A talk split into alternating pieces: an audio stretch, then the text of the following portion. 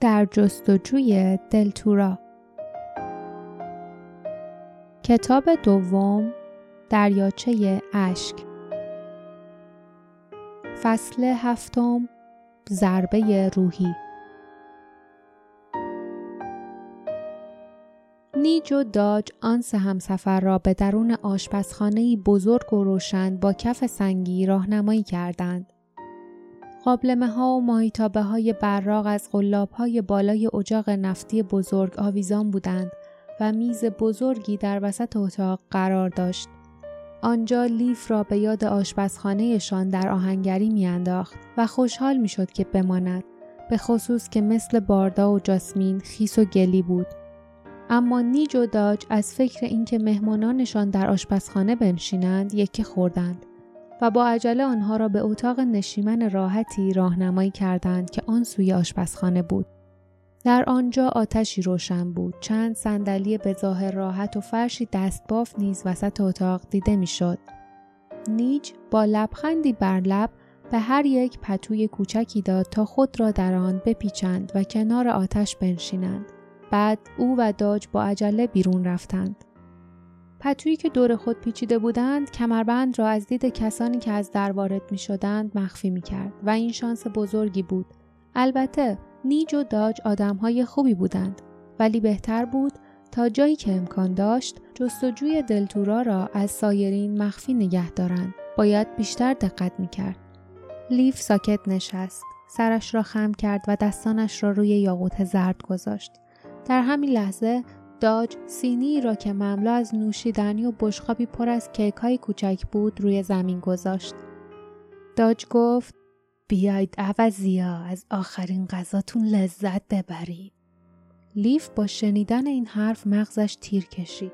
آیا به راستی چیزی شنیده بود؟ نکند خواب می‌دید.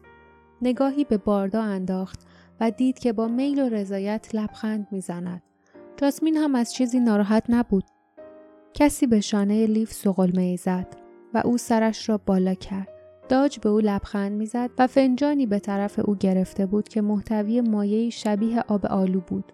اما لیف با وحشت متوجه شد که چهره پیرمرد به طرز وحشتناکی تغییر کرده است.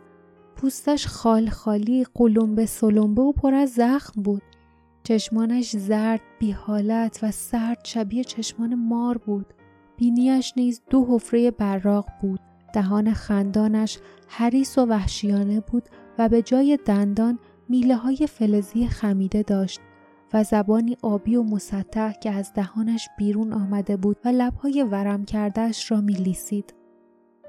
لیف فریادی زد و عقب پرید. جاسمین که هوشیار شده بود فریاد زد چی شده لیف؟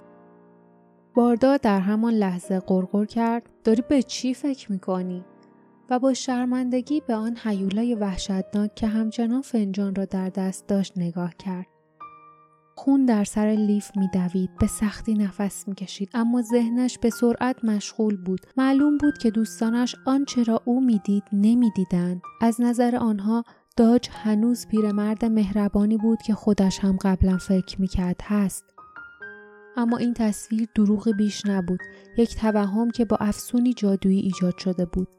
حالا لیف به خوبی این را می‌دانست. همچنین می‌دانست که این موجود زشت و کری به هیچ قیمتی نباید بفهمد جادویش برای او باطل شده است. او از زیر لباس یاقوت زرد را محکم گرفت و به اجبار لبخندی زد و با لکنت گفت داشتم داشتم چرت می‌زدم. یه دفعه خواب پریدم. ببخشید. او ادای خوابیدن و ناگهان از خواب پریدن را درآورد و وانمود کرد که به خودش میخندد. داج هم خندید. دیدن چهره او با آن دندانهای براق و شکاف دهان بزرگش بسیار ترسناک بود. او فنجان را به دست لیف داد و به طرف آشپزخانه برگشت. دم در که رسید گفت یوخیم هشیمه یار بیا دوز هب و لبهایش را لیسید. لیف دوباره جمله حقیقی را شنیده بود. به زودی برای همیشه میخوابی. کلمات زبان عجیب و غریبی نبودند بلکه کلمات معمولی بودند که از انتها به ابتدا تلفظ می شدند. سرش به چرخش افتاد. کلمات و حرفها دوباره در نظرش مجسم شدند. متوجه شد تمام جملاتی که داج و نیج گفته بودند عقب به جلو بوده است. با حیرت دید که داج اتاق را ترک کرد. صدای او را از آشپزخانه شنید که آوازخان می گفت هزات تشوگ دوز هب هزات تشوگ یه دوز هب به زودی گوشت تازه به زودی گوشت تازه. بدن لیف چنان به لرزه افتاد که انگار در معرض سوز سردی قرار گرفته است. او به طرف جاسمین و باردا برگشت و اتاق نشیمن را همانطوری که واقعا بود دید. اتاق سلولی تیره و تاریک بود. دیوارها سنگی بودند و آب چربی از آنها میچکید. فرش نرم از چند پوست به هم متصل شده جانوران کوچک درست شده بود. اما تابلو گلدوزی شده روی دیوار همان بود. برای اولین بار لیف با چشمان باز به آن تابلو نگاه کرد. کینه آرای و آرای کین. لیف چی شده؟ لیف چشمانش را از کلمات وحشتناک برگرفت و به جاسمین نگاه کرد. جاسمین فنجان را به لبش نزدیک کرده بود و با حیرت به او نگاه می کرد. لیف فقط توانست بگوید نه نه نه نخورید. جاسمین اخم کرد. فنجان را نزدیک لبش برد و با اعتراض گفت وا تشنمه لیف از روی ناچاری ضربه به فنجان زد و فنجان از دست جاسمین روی زمین افتاد. جاسمین با عصبانیت از جا پرید. لیف آهسته گفت ساکت باش ساکت باش. می‌فهمی؟ اینجا پر خطره. این نوشیدنی کی می‌دونه توش چیه؟ باردا خمیازه کشید و گفت دیوونه شدی لیف؟ خیلی هم خوشمزه است. او با چشمان نیمه باز روی پوست جانوران لم داده بود. لیف سراسیمه بازوی باردار تکان داد چون متوجه شد که او قبلا نیمی از فنجان را خورده است. با التماس گفت باردا بیدار شو. اینا می‌خوان ما رو مسموم کنن. دارو رو تو اثر کرده. باردا با لحن کشداری گفت چهرن نگو. به عمرم آدمایی به خوبی و مهربونی نیجوداج ندیدم.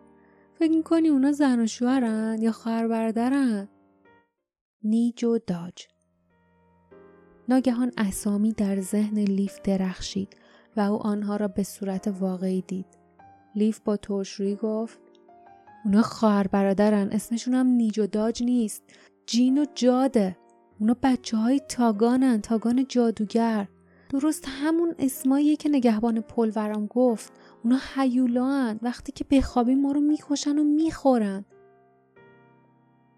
جاسمین اخم کرد و گفت لیف خیلی شوخی بیمزهی داری می‌کنی.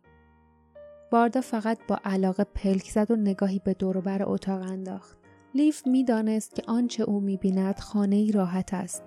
چشمان باردا به او می‌گفت که ترس عقل رفیقش را از کار انداخته است.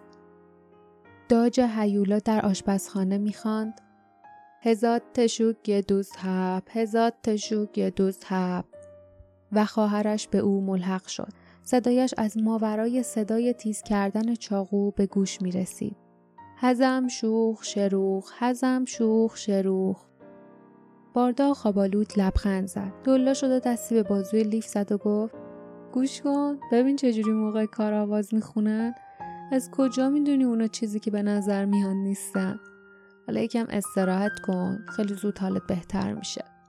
لیف از روی ناچاری سرش را تکان داد. حالا باید چه کار می‌کرد؟ پایان فصل هفتم.